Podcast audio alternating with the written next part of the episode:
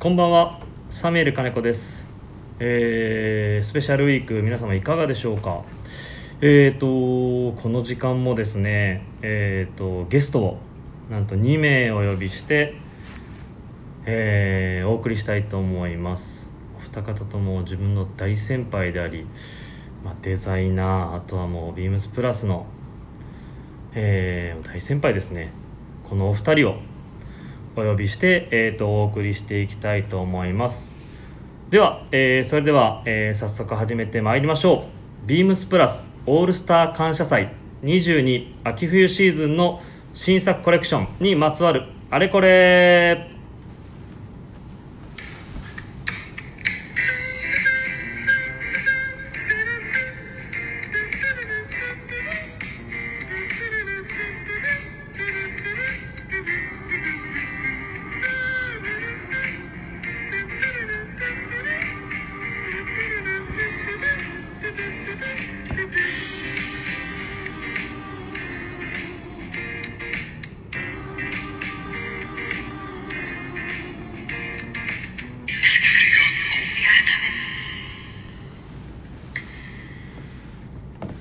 はい、えーサミュエル金子です。えー、とこの時間はですねスペシャルウィークということで、えー早速、えー、とゲストをお呼びしたいと思います。今ちょうどですね目の前にお二方ともいらっしゃるんですが、えーお呼びいたします。まずはですねもうフライトジャケット毎シーズン売れてましておかげさまで、まあ、このラジオ番組も3回目の出場ですね。えー、ディップデザイナー田口さんです。よ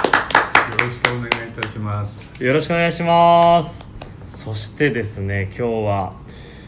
もうディップの ルックもよく出てましたね田口さん田口さんからも結構ご指名をいただいてる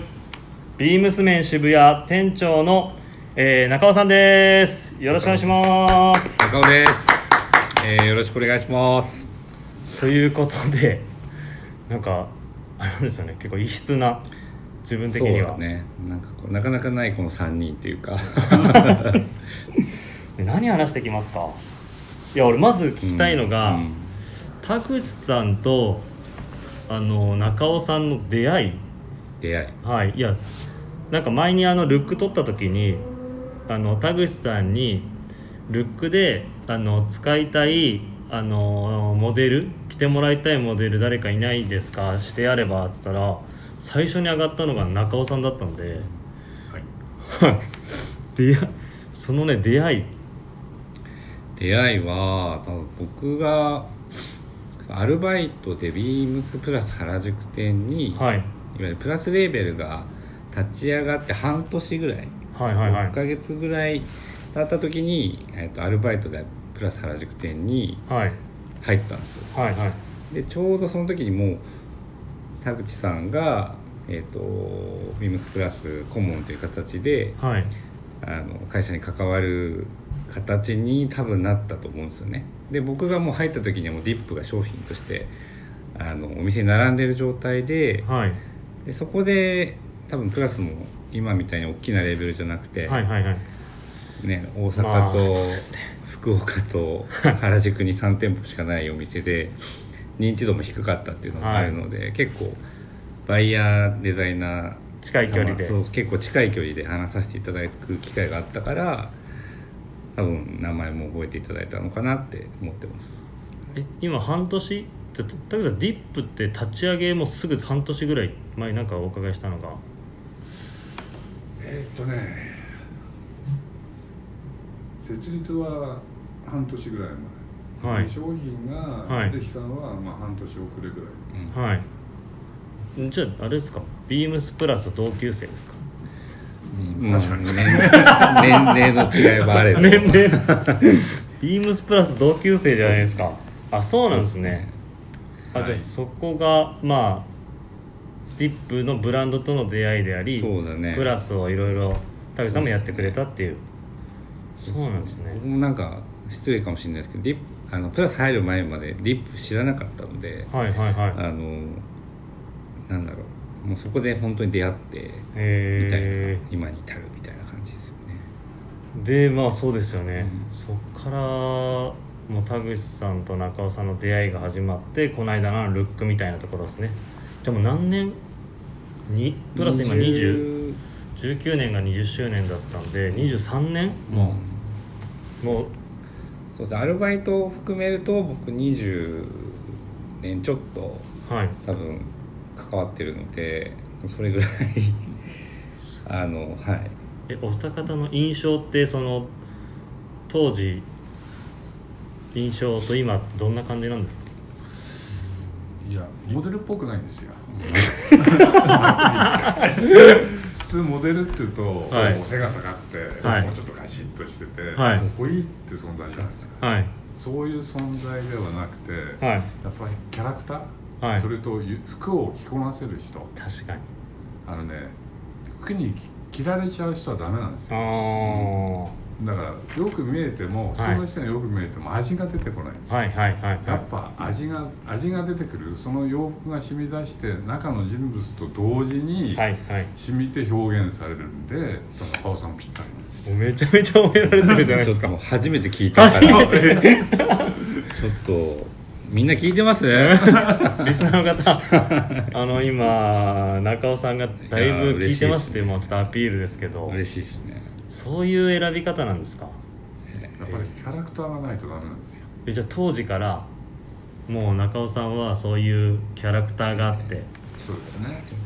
えあとーまだままだ他にもいますけどねはいはいはい上野のなんとかさんって あと今、はいあのあっちの方にいるあの人 えー、え誰だろ誰誰ですか土井さんおおうおい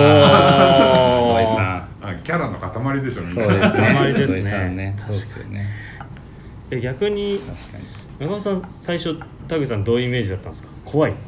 いやもうなんか恐れ多いっていうか恐れ多いこうまあプラス僕も入ったはいばっかりでそのやっぱりこうレーベルもさっき言った通りでその今から行くぞみたいなレーはベいルだったから、割と、は諸先輩方がもうすごい勢い であのなんて言うんだろう頑張っていこうみたいな雰囲気が出てたんででで僕も後からやっぱり顧問の田口さんということをおはいはい伺いしたりとかしてたから、ある程度やっぱりこうなんて言うんだろう僕はもう本当ペイペイのバイトだかいやら顧問ですもんねペイペイのバイトだからもうまあ距距離というのは距離が結構自分の中ではもう、はいある程度取っておかないとあのダメな失礼に当たるはい方たちだなみたいなイメージで、あのいましたけどでもまあ今ルックの撮影の自分を選んでいただいたはい話とか、なんでその時言ってくんなかったんだろうなって、はい、20年後に聞くみたいで嬉しいですねはいでもめちゃめちゃ嬉しいですけど、はいまあそうですね顧問って言ったら自分も多分やっぱりちょっと緊張して何も喋れないですし、ね、デザートのことをちょっと知ってたりしたらあのデザイナーの方だっていう感じにもなりますしなりますよなねるなるもう本当になんかなんか気安く話しかけちゃ俺はダメだみた いなぐらいのなんかこう神々しさがあったというかあなんかこうオーラがあったというか僕も壁を作ったのそうなんですかでもでもまあ回をこう何回かね、はいあの例えば展示会行かせていただくっていう機会もあったから、はいはいあのーお話しする機会も増えてなんかすごいこう親父ギャグが好きじゃないです かだからそういうのも垣間見えるようになってきてじゃああの大体あこういう方なんだなってい距う離が親近感が湧いてきましたね。田口さん今日も親父ギャグお願いしますよ拾うんで出してって言って出るもんじゃないからね。そうですねそうそうっすよねまあそう自そう分からしたらそう絶対そうなると思いますそうよ、うん田口さん当時みんなそういうやっぱりあのー接し方というかだったんじゃないんですかうーん僕もこの顧問になったのは初めてですしはいはいですからどうやって接していっていいのかっていうのが確かにまずねその接点を求めるはいはいで僕が例えばねあの提案したシャツ柄だとかそういうのは全て却下されましたどうしようそうなんですか顧問なのにえそうなんですそうなんねですね。まあうんあの当時は本当にアメリカンアメリカンしたはいはい感じのあれでしょ、はいそれをアレンジしたような柄を選ぶんで、うんあおあ店の人はみんな「却下です」とか言 われてちょっと冷や汗がたらっあれ顧問だけどなみたいなそうですよねそうなんですね、まあ、えー顧問だけじゃなくてペズリーもあったけど上手ですねやっぱ りキレキレキレキレですキよレキレ出ましたよ今日結構切れてますよ切れ。はい、 ということでこの時間はですねあのこのお二方を、えーゲストにお迎えして今のような話だって今今シーズンなんですね別注のお話あとはリスナーからも質問が来てますので、えー、とそちらをご紹介しながら、えー、と進めていきたいと思います。えーサメール金子の「オールナイトビームスプラス」この番組は変わってくスタイル変わらないサウンド「オールナイトビームスプラス」サポーテッドバイシュア音声配信を気軽にもっと楽しくスタンド FM、DIP 以上各社のご協力でビームスプラスのラジオ局プラジオがお送りいたしますよろしくお願いしますいや冒頭に結構あの面白い話がだいぶ聞けたので結構盛り上がってきましたよこれやってきましたねはい暑いですね暑い暑いですね暑いですけどはいということでじゃあまずはですねあじゃあちょっと脱いでいただいてねそう今日タグさん来てたのもねこのラジオ収録の前に中尾さんに懐かしいでしょって言ってそてうですね懐かしいもう俺何年前だったんだろうこれ十何いや年前ー結構前えそんな前ですねちょうど今あのディップのシタグマさリーんナがに行ってはい撮影した時にあ ーシマリーナあーありましたねありましたありましたそう田口さん今今日着られてるのが10年前ですか十数年前いやー着られたあ作られたジャケットブルゾン着られてるんですがいや今でも作られてるものと変わんないですもんそう変わんないですねはあ逗子マリーナ撮りましたねいやいやちょっとあのテトラのとこちょっとそうそうそうそうその話後であるあーそうだ後であるんであーそうだちょっとお願いします ということでえーっとまず別注のこ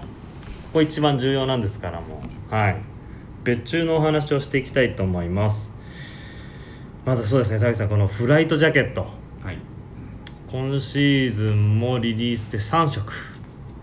はい何回こう最近やってますかねうーん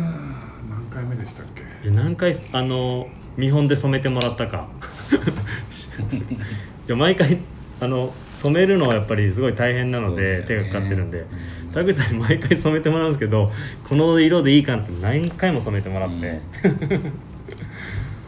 もう大変ですね大変ですよね、うん そそううこれ別注会議でえーっとスタッフでもうやりたい色どんどん言ってってで最後多数決で決まったのがえーっと今回のこのこのいい色ですねオレンジっぽい色とこの墨黒っぽい色ですねで田口さんのアレンジでえーっと田口さんこれどうっていうのは田口さんから提案してきていただいたものでこのマルチカラーのものが、えー、と今回3色でリリースになります田口さんこれ1個聞きたいのはこの案今回マルチ田口さんのアレンジで入れてくれたじゃないですか、はいこれは急にこれどうってんで提案してくれたんですけどいや以前にもね、はいやったことがあって、はい要するに近い素材を、はい近い色を組み合わせて、はいそれで染めていくとはいそうするとそれほどその違和感がなくカラーコンビネーションが、っていうかなんか古着であるでしょなんかパーツを組み合わせて色違いのやつがあああとああいれう雰囲気も出るかな、うんミリタリーたまにありますよねなんかその素材同じなんだけどリメイクもそうですしなんかあの同じ素材使ってるんだけどベルトループだけ色が違ったりとか、確かにそういうイメージですねまあそこが、ね、狙いですね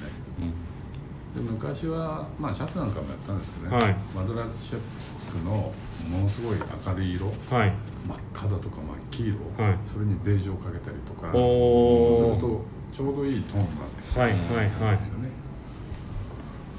ねだかだかららそこら辺がまあ元ですよねうんえじゃあこれもう田口さんのいわゆる前おっしゃられたこれ企業秘密の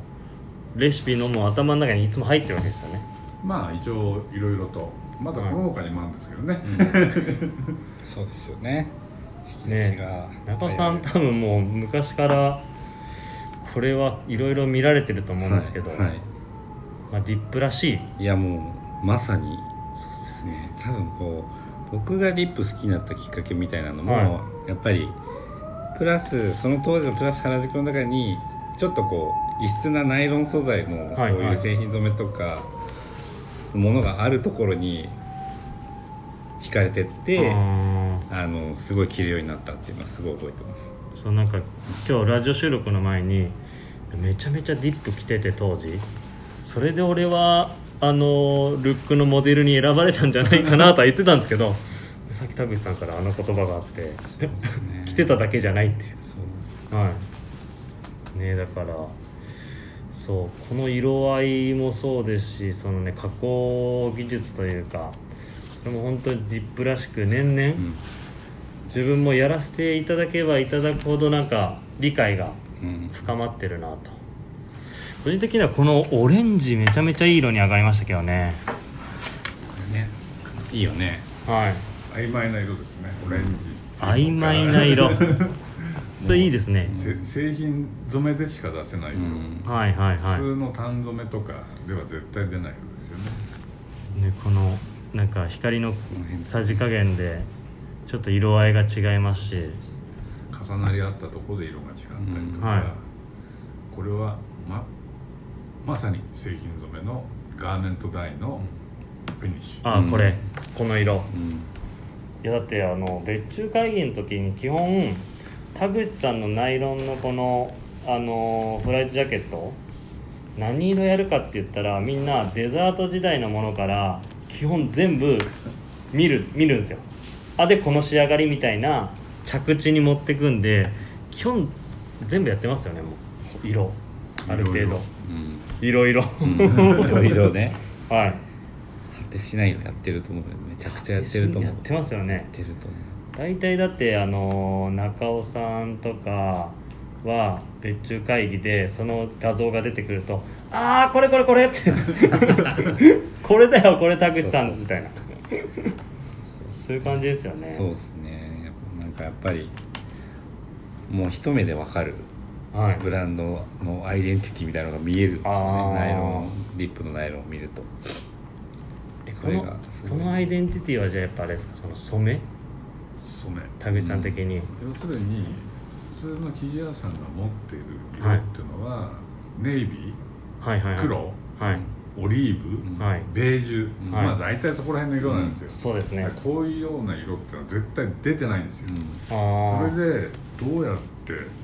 この普通のやつを変えて色を違うように出し出せるはいかっていったのがこら辺なんですようね、んだから製品染めですガーメントダイでしか出せないその風合いと染め上がり感はいそれと今既存に流れてないその普通の通常に流れてない色感はい、うん素材感、だから当時で言えば三拍子揃ったんですよ色が新鮮三拍子、うんうんテキスタイルがはい斬新はいで要はあと縫製ですとか、はいそういうのももう別に、もうねそのその3拍子は多分ですねこのビームスプラスの「あのオールナイトビームスプラス」っていうブログがあるんですけど絶対多分誰か出すと思います今これ聞い て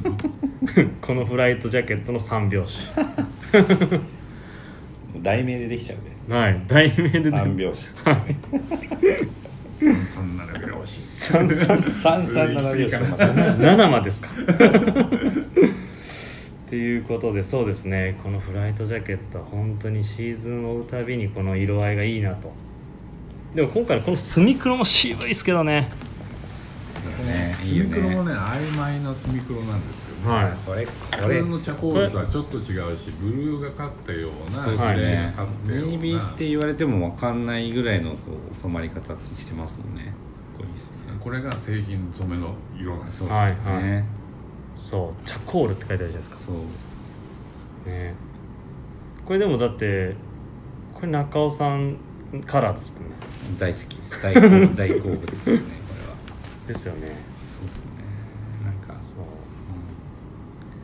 らこういうところがまあなんか受けて毎シーズン多分今でもあれですよねうちのビームスプラスのお店でやっぱこういうのないじゃないですか、うんそういったところで多分昔と変わらずそういう差別化まあ映えるというかディプらしさが多分店頭で生きてくるんですよねうん未だにないですもんこういうのないですないですよねね似たブランドはいとか見たことないかもしれないそうですねそれぐらい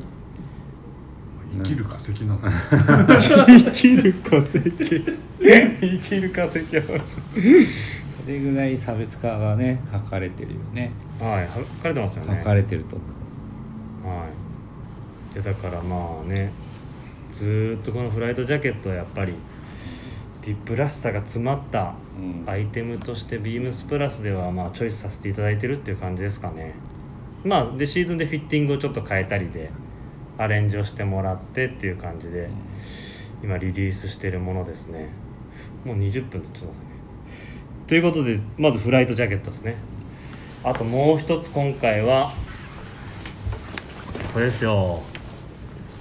新作でですね中綿入りのですねえっ、と CPO シャツを今回デザインしていただきましたこれが一番そうですね組み立てでまずフライトジャケットは継続なんでもう色決めしてで今回これを作ろうってなってるんですよでなんかポイントとしてあのうちの別注会議で上がったのは、まあ、異素材で、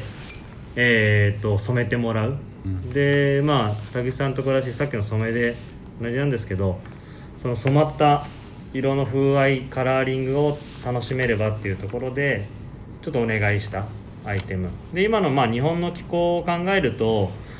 まあ、そのパンパンなものはそんなに着る機会もないとで一番なんか軽くて、まあ、柔らかくてで着る時期の中でこういう CPO のものを田口さんのところに作ってもらうのがやっぱいいんじゃないかなとっていうのでお願いをした別注ですね、はいで今回田口さんこの素材はコットンのコットン平平のちょっと高密なやつですね、はいそれとナイロンはいそれをフィニッシュは硫化染めはい、うんで仕上げまうした、ん硫化っていうのは非常に曖昧なところにあってはい反応染料はい顔料染料、はい草木、はいまあどっちかというと草木に近いようなはいはい染はいはいめなんですよね、だから着ていくとこう色が変化していったりとか、しやすいあの染めうんパウダー料理上手ですからね 拾い拾いましたよあこれ当然胡椒と塩も振ってあります、あなるほど味ス付けパイススパイスが味付けもバッチリですよバッチリですねねいやだってこれ同じ色なんですよこの染まってるうのんねすごいですよ本当にで全然このナイロンと上のコットンで表情が違うから面白いですよね全然違うでもちょうど染めしたことによって馴染みが出てきちゃうんですよね、はいはいはいはい、先染めでやっちゃうとまあ先染め単染めでやるとあそうですねちょっとあの違和感が出るんだけど、はいはい染めていじめることによってこう馴染みが出てくうる、んまあこれも製品染めの特徴でしょうね、うんはいはいうんえこれはちなみにあのーこういうのは以前は作ったことはありますよ中尾さん見覚えはありますなんかありますねこの切り返し感切り返し感はすごいやっぱ見たことありますですよねいや、うんそう忘れないでそう切り返し感って今あの中尾さん言ってくれたんですけど 別注会議で上がったのも切り返し感デザインのそうそうなんかこうなんかこうツートーンっていうかバイカラーっていうか、はいってうのやっぱなんかリップのもう一つの特徴はいはいはいはいかなと思っててで今回のこれは同じ色で染めてるのに、はい素材の違いでこのバイカラー出ちゃうみたいなのがもう本当にらしさ満点というかいや今日いいです満載ねすごいですよねはいいやだからそうですね切り返し感確かに自分もあのバイングさせていただいてから切り返しのアイテム田口さん多いですよねですね下がそうそうあとなんか表裏で色違うあれはそうだけど、みたいなのも結構やっぱ多いなってそうああとで多分 ねリスナーからの質問でそういったとこもあるんでちょっとお伺いしていきたいなと思うんですねそこら辺、うんなんかディップのデザインとはみたいな、ね、だからこういうでめちゃめちゃこれ軽いんですよ着ると、うんあれだろうなはいでいろいろちょっとね修正はしたりででもたけさんこれ1個はそうだこれ言わせたこれ染めるの結構大変でしたよねこっちかこっちの色大変ブルーの方は一発で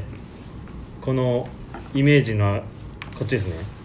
あああそっちねブルーサックスのボトムになってるものは一発で上がったんですけどこっちのグレーが大変だったんですよ、というのははい、ナイロン素材が硫化に反応しちゃうんですよね、はいうんはい、で思った色に出てこない出てこなかったですね何回撮ってもらったんだろうっていうかだからこれポリエステルにすれば、はいあの汚染されないんで、はいそれなりの色は出せるんですけども、ですから予想しえない色はいが逆にまた面白みでもある、はい確かに確か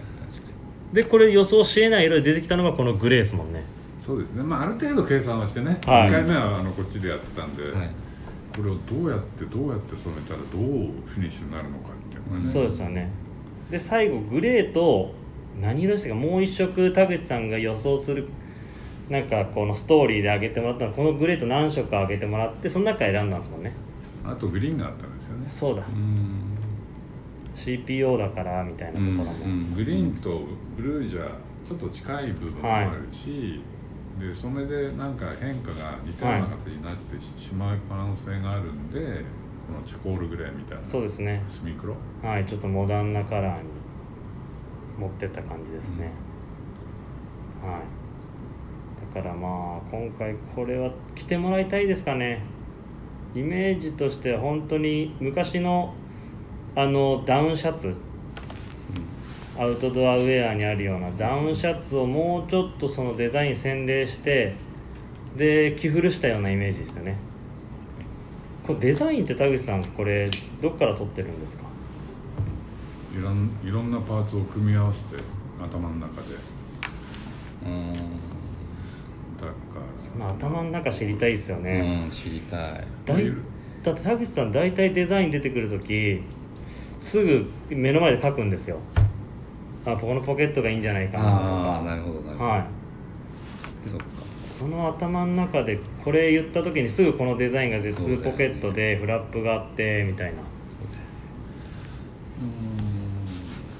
そうだよなんかデあれザイン軍物を全部アレンジしちゃうんですよねいろんなところにそうそう頭の中入ってるから、はいはいで逆に「なんとかなんとか」って言われちゃうと「あそれなんだっけ?」うんパーツで言うと「ああれね」とか、はいはいまあそうですよねでも田口さんいろいろ見てるからそうっすねやっぱこうデザイナーのこう思考って、まはあ、い僕らでもう全然、なんて言うんでしょう分からないところで頭が動いてるような気がしちゃっていて一日でいいからなってみたいななってみたいですよ、よねうん、だで田口さんそうだあのー中尾さんが今日田口さんに聞きたいことあったらあのなんか聞いてくださいって1個それで、あのー言ってたんですよそれこのあれなんじゃないですかタイミングタイミングがいいのあかあなんかそうずっと思ってたのは田口さんいつもあのお会いさせていただく時ディップ着てらっしゃるじゃないですか、はい、なんか他のブランド様とかあの何度なんか何でもいいんですけどなんかこのお洋服いいじゃんとかあこのブランド結構分かってるじゃんみたいなのってなんか田口さん的にあるのかなと思ってお伺いしたいんですよ。ブランドっていうかものでしょうねあ物で、とへえまあ、大体まあ触ってみて、はいーはいで色を見てみて縫製見てみて、はいその後値段見るんですよ、はいはいはいあそれでこの製品が安いのか高いのか、はい、はいはい10万しても安いもんあるんですよあーこれならそうですよね。でも安いからって言ってそれなりにいいってもんは逆にもっと安っぽいもんもあるわけですよあうんだから経験なんでまあとりあえず洋服屋さん、まあ、海外とか行くとパーって見てパーってはいはいはいでパはいーッとプライス見て、あこれは高すぎるななるほどなるこれじゃ買ってもね意味ないな、はいあえーえでもこのブランドいいなとかこの古着いいなとかいろいろ田口さんも多分いや俺もその中尾さんと話した時に確かに田口さんってディップの洋服着てるとこしか見たことないから逆に何他にクローゼットにあるのかなと思って、気になるよねそれあやっぱ古着なんですいかいっすね一回なんかこういうネタあるよみたいなので古着をあのオフィスのところで持ってきてくれたんですよ、はいはいで結構やっぱ持ってるなと思ってて、えやっぱ古着ですかまあ柄だとかねはいはい、ーうんネルのプリントのシャツとか、うんはい今でもあんまりないでしょ、はいプリントのネル、うんはいそういうのとか面白そうなの見つけるとちょっとまあ着れなくてもはい買っといて、はい柄を大きくしたり小さくしたり、配色を変えたりとか、はいはい今そうやって別注出すのがね非常に少少量生産になってて難しくなっちゃってるんですけども、はやっぱそういうのは昔から好きだったから、うんもうこういろんなとこで古着を探したりとか、はいはいで柄を探したりとか、うん素材感はいを探したりとかこれはいいなうんこれは要するにできたらものすごいいいもん、はいはいはいはいだからまあ前の会社のデザートの時はそういうのができてたんで、はい量的にも生産かなりやってたんで、はいもう糸から食器も選んでそということですね折らしたり、はいで密度を調整調整したりとか、はいまあ、いろんなことやりましたそうですねじゃあまあそのいろんなまあじゃあそういうデザインのベースになってるやっぱ古着が多いですか基本的には古着の組み合わせでしょうね、うんそれと要するにただの古着だったらどこでもあるじゃないですか、はいはいはいでそれをアレンジして、はい違う素材に置き換えてはい違う味を出す、はいはいだから切り替えだとかもカラーコンビなんかもそういうあれなんですようね、んあだかーら発想は古着ね、はいはいはいはいであのリメイクだとかある古着を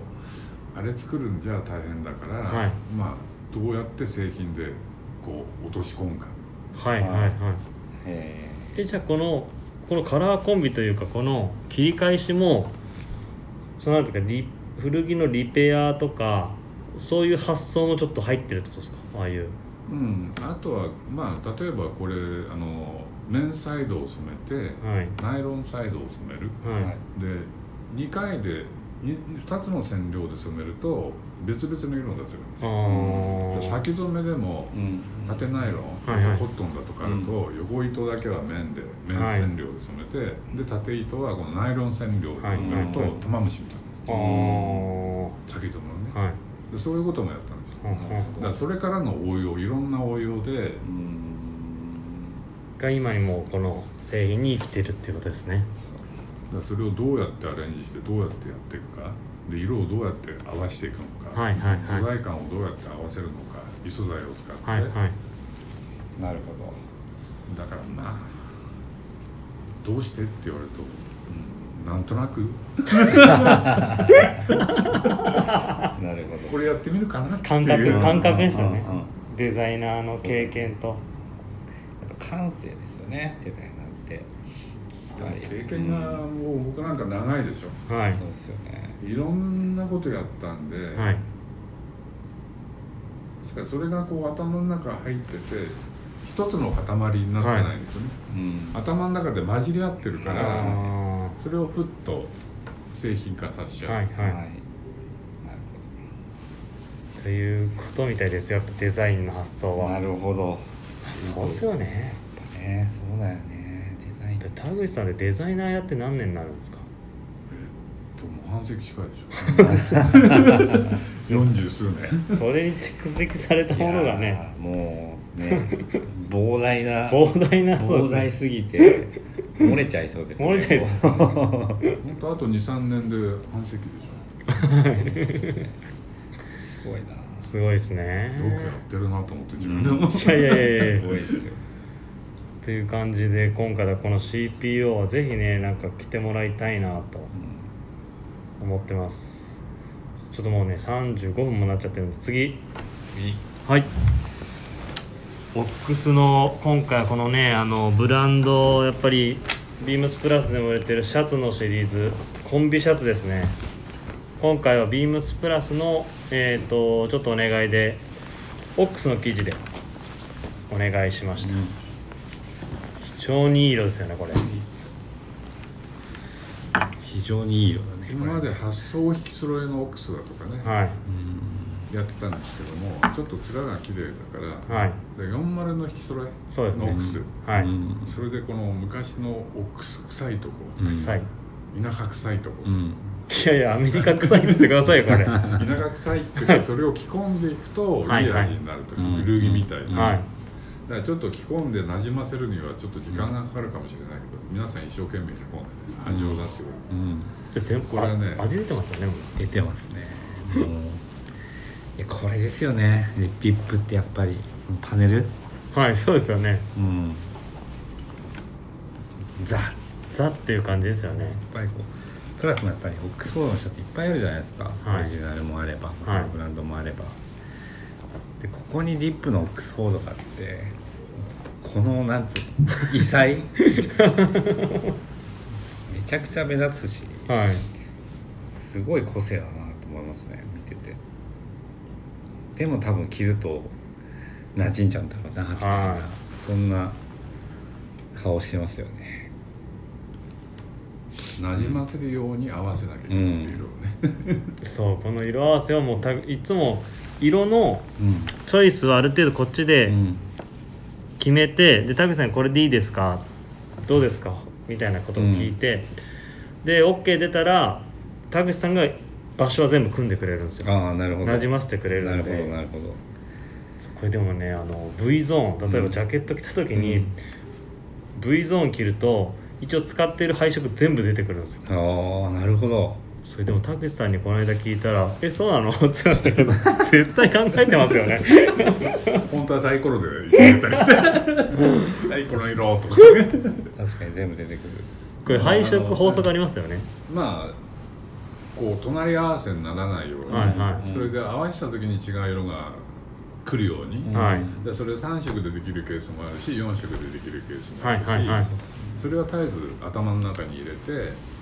こう絶えず色が散ってってはいはいリズムを出すようはいはういリズム出てますもんこんいや出れてますよこれは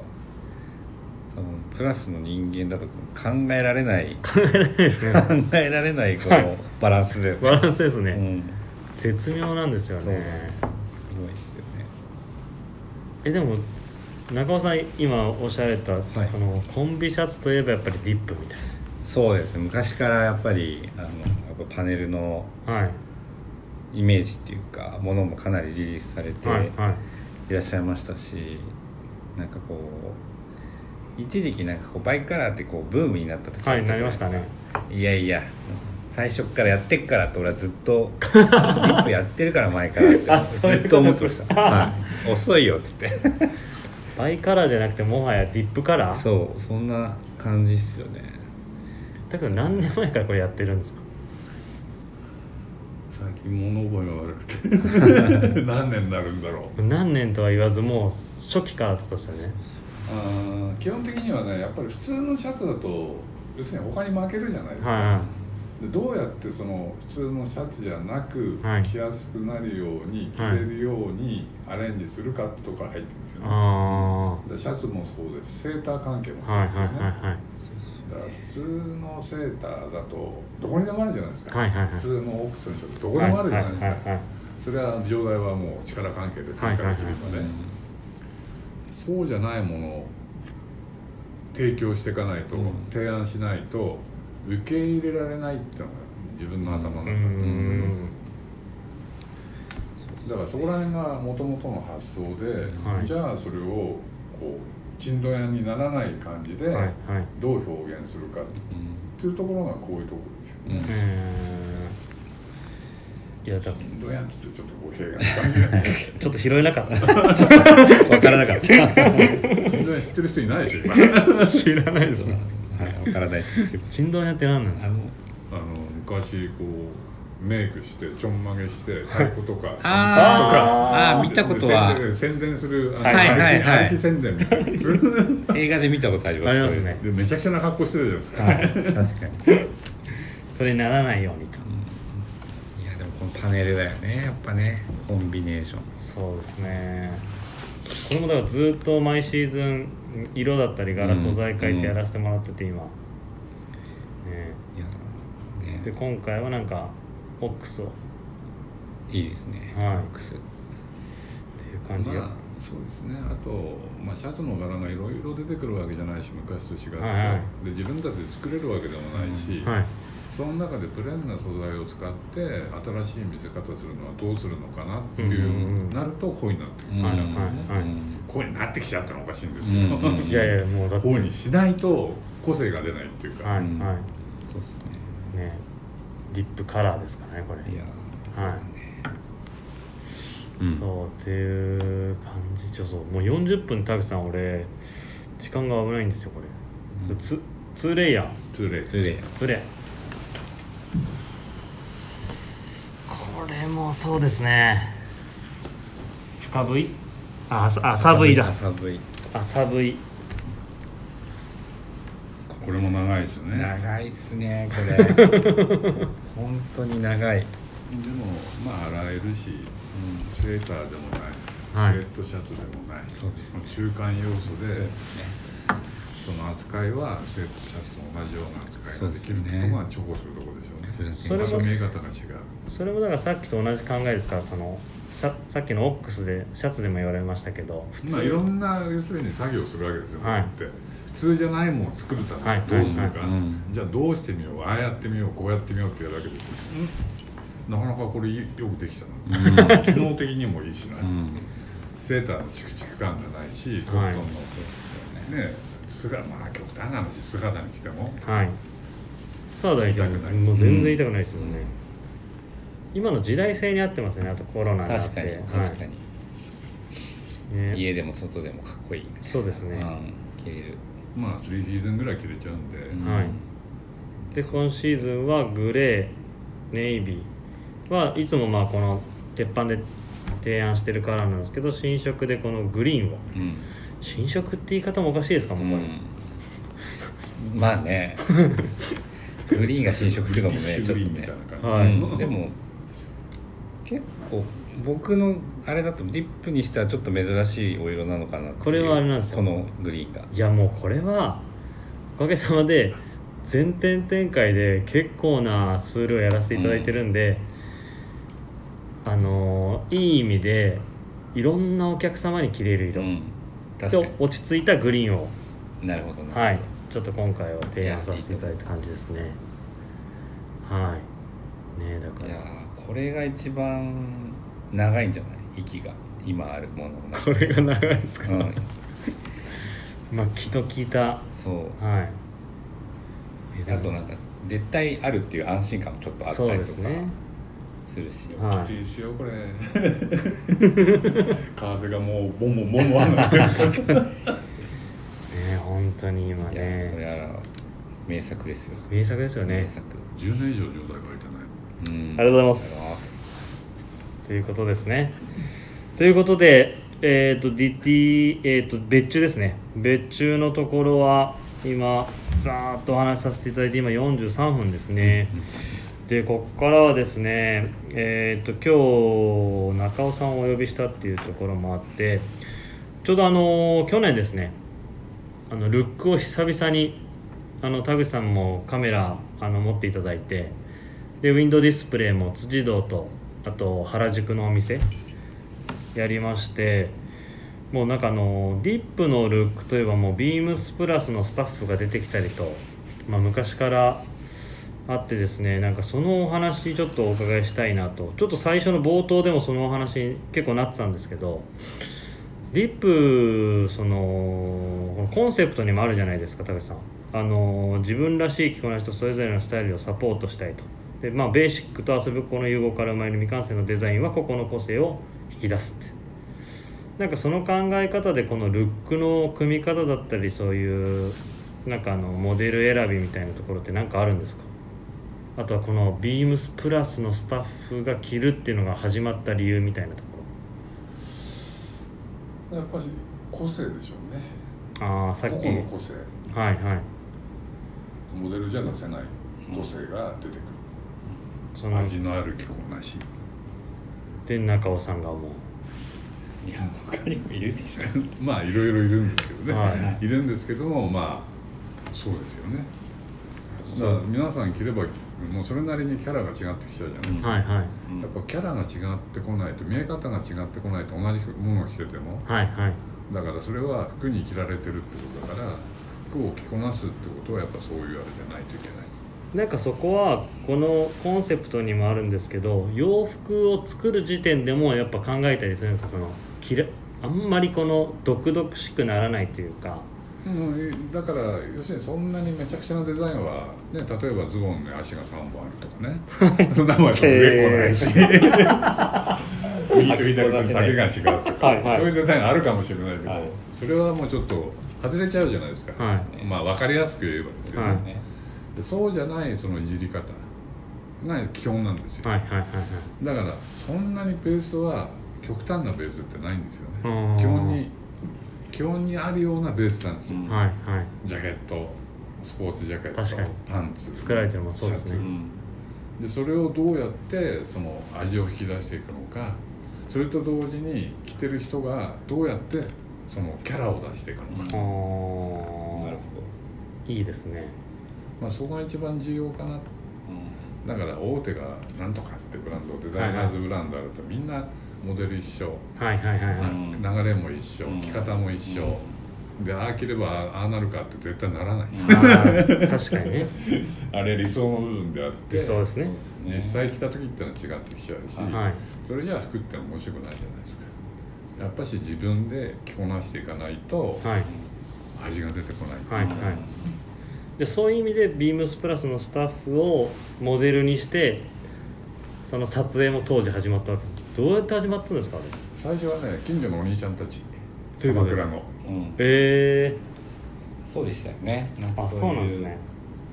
その集めて、はい若い連中を地元にいる連はいはいはい中を集めて、それでやってってそれをどんどんどんどんこういろんなキャラがあっていいなってことで、はいはいあそうビいうブこスとのプラスのスターそうですねはいトで今はねなんかちょっと味がなくて面白くないなって思ってるんですけどね今のね今の いやいや今いやいやのうちのやつははいでもまあ予算と人員の関係とかなんかいろいろあるんでまあそれはそれとしといてやっぱああいう見せ方ってのは面白いですよね確かにそうですねあの要するに見る人がはい捉え方が違うからあこれがいいあれがいいっていう、はいい、ろんな見方できるじゃないですか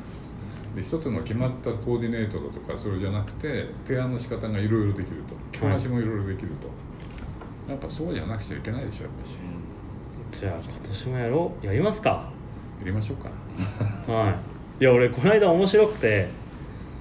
そのこの間の撮影やっぱりこのラックにディップの、あのー商品とビームスプラスのベーシックなものを並べても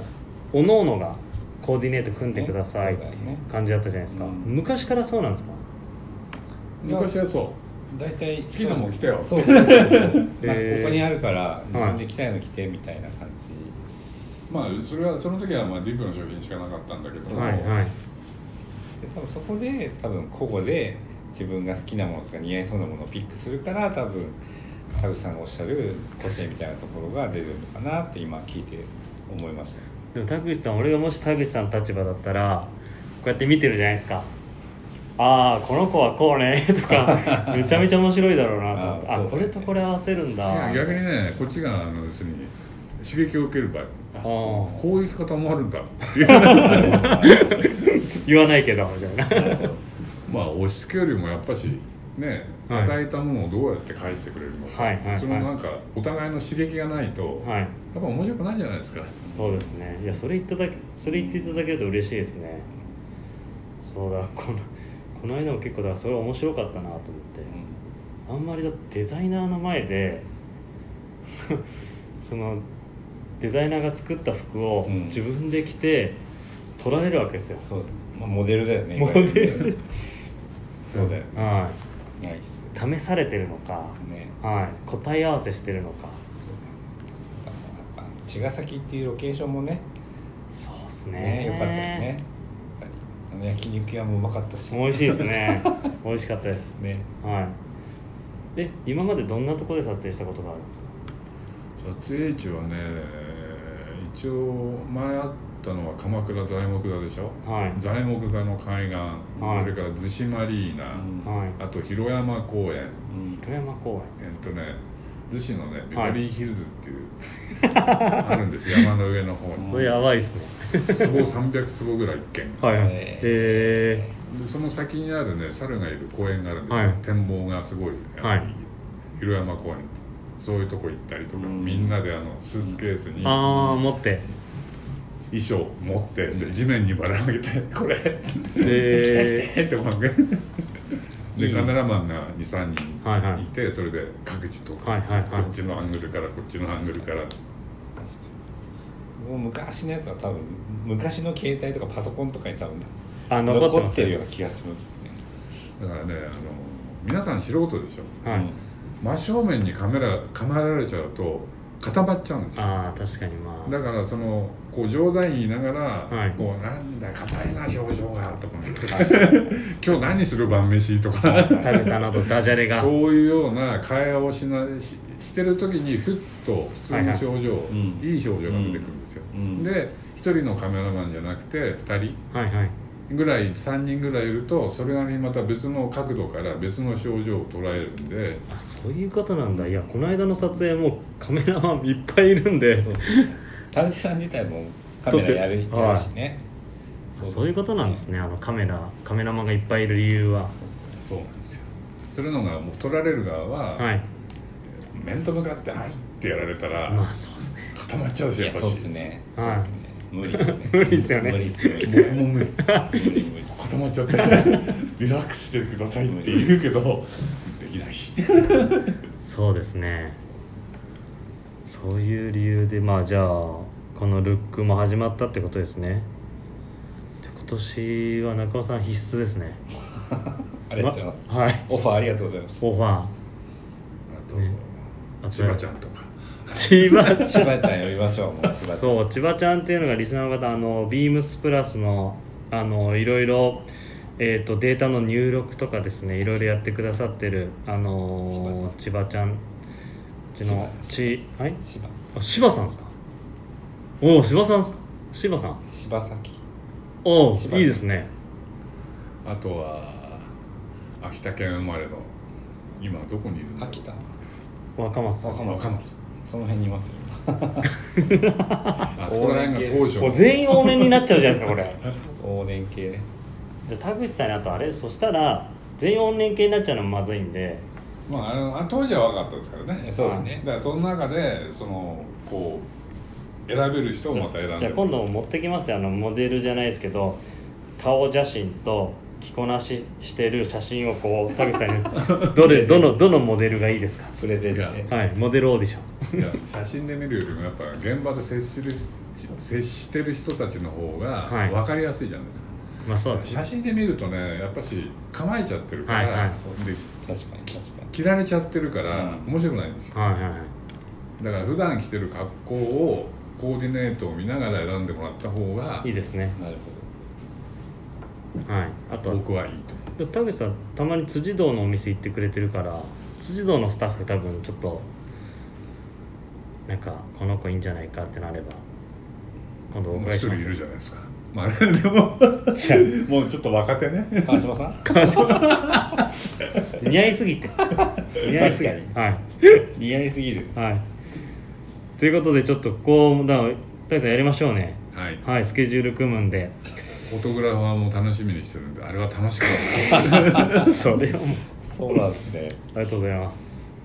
ということでえっ、と次ですね。えっ、と時間もなくなってきたリスナーからの質問で。えー、とまずこっち聞いとこうかなえっ、とラジオネーム、えー、週3マクドナルドさんからですねディップの服を作られる時ディップらしさはデザインやカラーリングなどに入れていますが気になるのが襟がショールカラーになっているデザインや毎シーズンのカラーリングのチョイスなどディップらしさを感じるのでそこら辺もしお話しいただけたらと思いますということです要は普通じゃないんでしょういねやで普も通の色選びをしない売れる色とかそういうのを無視する好きな色を選あその気分の色ですかぶあこの色はいいよなはいはいでもこの色なら着たいなとあそういういつそもうねいう色選び、はいはいまあ、これは何十年、うんそういうスタンスでやってきてるし、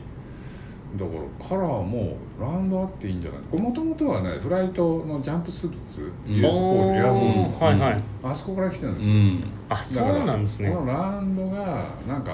女っぽく見えるって嫌がる人もいるんですよ、はいうんでももともとは軍のものなんですよこ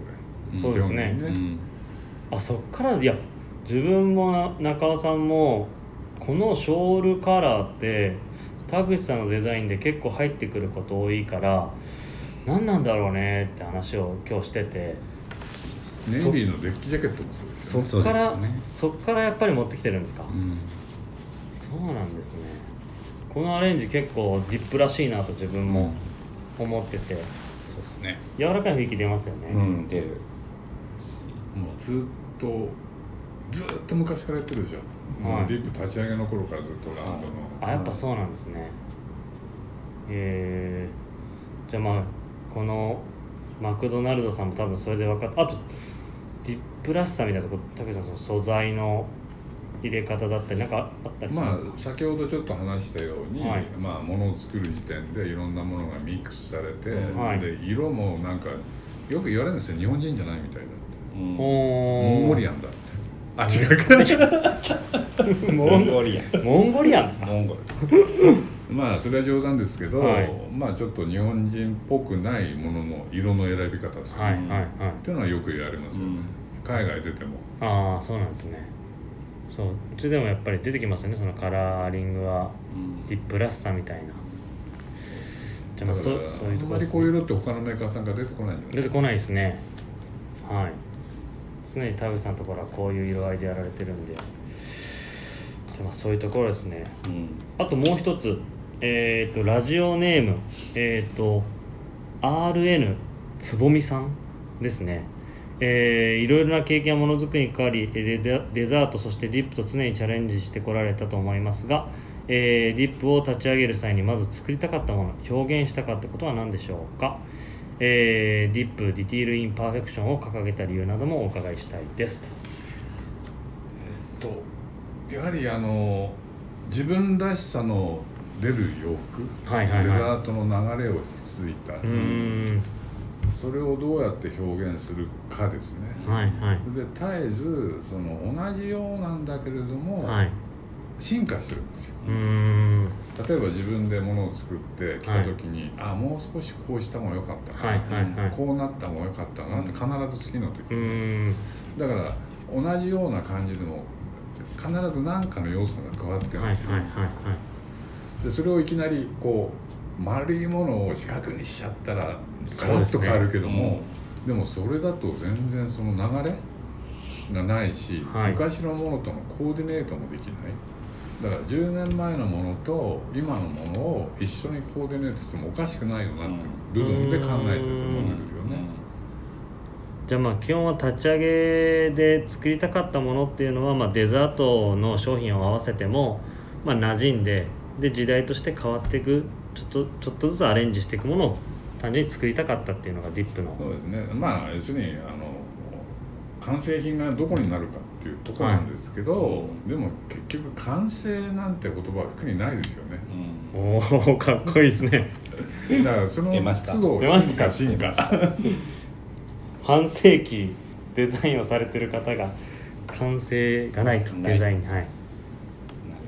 まあ絶えず変わってくるものだし、うんはいはいその世代世代によって捉え方が違ってくるし、やはり素材も違ってくるじゃなはいいですか、はいはうんいそうですね昔はデニムだとかキャンバスだとかそういはういプレーンな素材しかなかったのがいろんな素材が出てくる、はいはいそれによってその素材を雰囲気を変えずにどうやってそのものとコーディネートできるようにはいするか、はいはいはいほどなるほいやなんか結構今回のね放送はどうんいろいろダジャレを言ってもらったんですけどうん最後めちゃめちゃ締まるうんや深いこれは響きますよいきますよ、うんそうですよねまあ最初の冒頭にありましたけど今日田口さん着てきてるもの10年前のものですけど、うん変わんないですもんうんちょっとサイズ感がねはいでも着れないサイズじゃないですからいや全然全然で田口さんもそのインラインの展示会見るとやっぱりこの今メッシュ使い逆に今いいなっていうので、うんあのーインラインで作られたりとか、ね、サイズ感変えたりカラー素材変えたりでやってますけど、なんか今の、はい、これもまあ製品見てないからわからないでしょうけども薄手の超薄手のナイロンを使って、はいで裏はポリエステル使ってはいはまいす、はいメッシュナイのロやつンです素材だけを染めてるんですよねあそれナイロンを染めてるんですねででポリは汚染されないんで、はいですからこう裏地と表地が違うような色があってでいいですね、こういうの好きですね僕ね、うんああ田口さんそういうの着てるイメージ本当多いですねそうですねねだかドラらあーこれは製品染めだぞっていやー本当に最後ぐっと全部が引き締まる、うんうんはい内容になりましたねそうっすねいやよかったっすあっという間ですよもう1時間ですよねは俺も20年来聞けなかった言葉が聞けた からいいやそれだけなんか俺ん山田さんそれだけで満足しても最初だけ嬉しそうでももうそれで来た価値あったな呼んでいただいてありがとうございますいや本当ありがとうございましたねまだまだちょっと聞きたいことあるんですけどちょっともうあのー、1時間過ぎてしまったので一旦ちょっとここで締めの言葉をさせていただきますぜひラジオネームとともに、えー話してほしいことや僕たちに聞きたいことがあればたくさん送ってくださいレターを送るというページからお便りをお送りいただけますメールでも募集しておりますメールアドレスはアルファベットで全て小文字 bp.hosobu.gmail.com bp 放送部と覚えていただければと良いと思いますツイッターの公式アカウントもございますこちらもアルファベットはすべて小文字、アットマーク、ビームスアンダーバープラスアンダーバー、ハッシュタグプラジオをつけて番組の感想なんかをつぶやいていただければと思います。よろしくお願いします。ということで、えー、とこの時間はですね、えー、とディップデザイナー田口さんと、えー中尾さんに出ていただき、えー1時間お送りしました。本当ありがとうございました。ありがとうおご疲ざいれました様でおし疲たれ様でした。ありがとうございましたありがとうございましたルックをねリスナーの皆様ぜひ楽しみにしていただければと思いますので、えーよろしくお願いいたしますではおやすみなさいお願いしますおやすみなさお願いしいます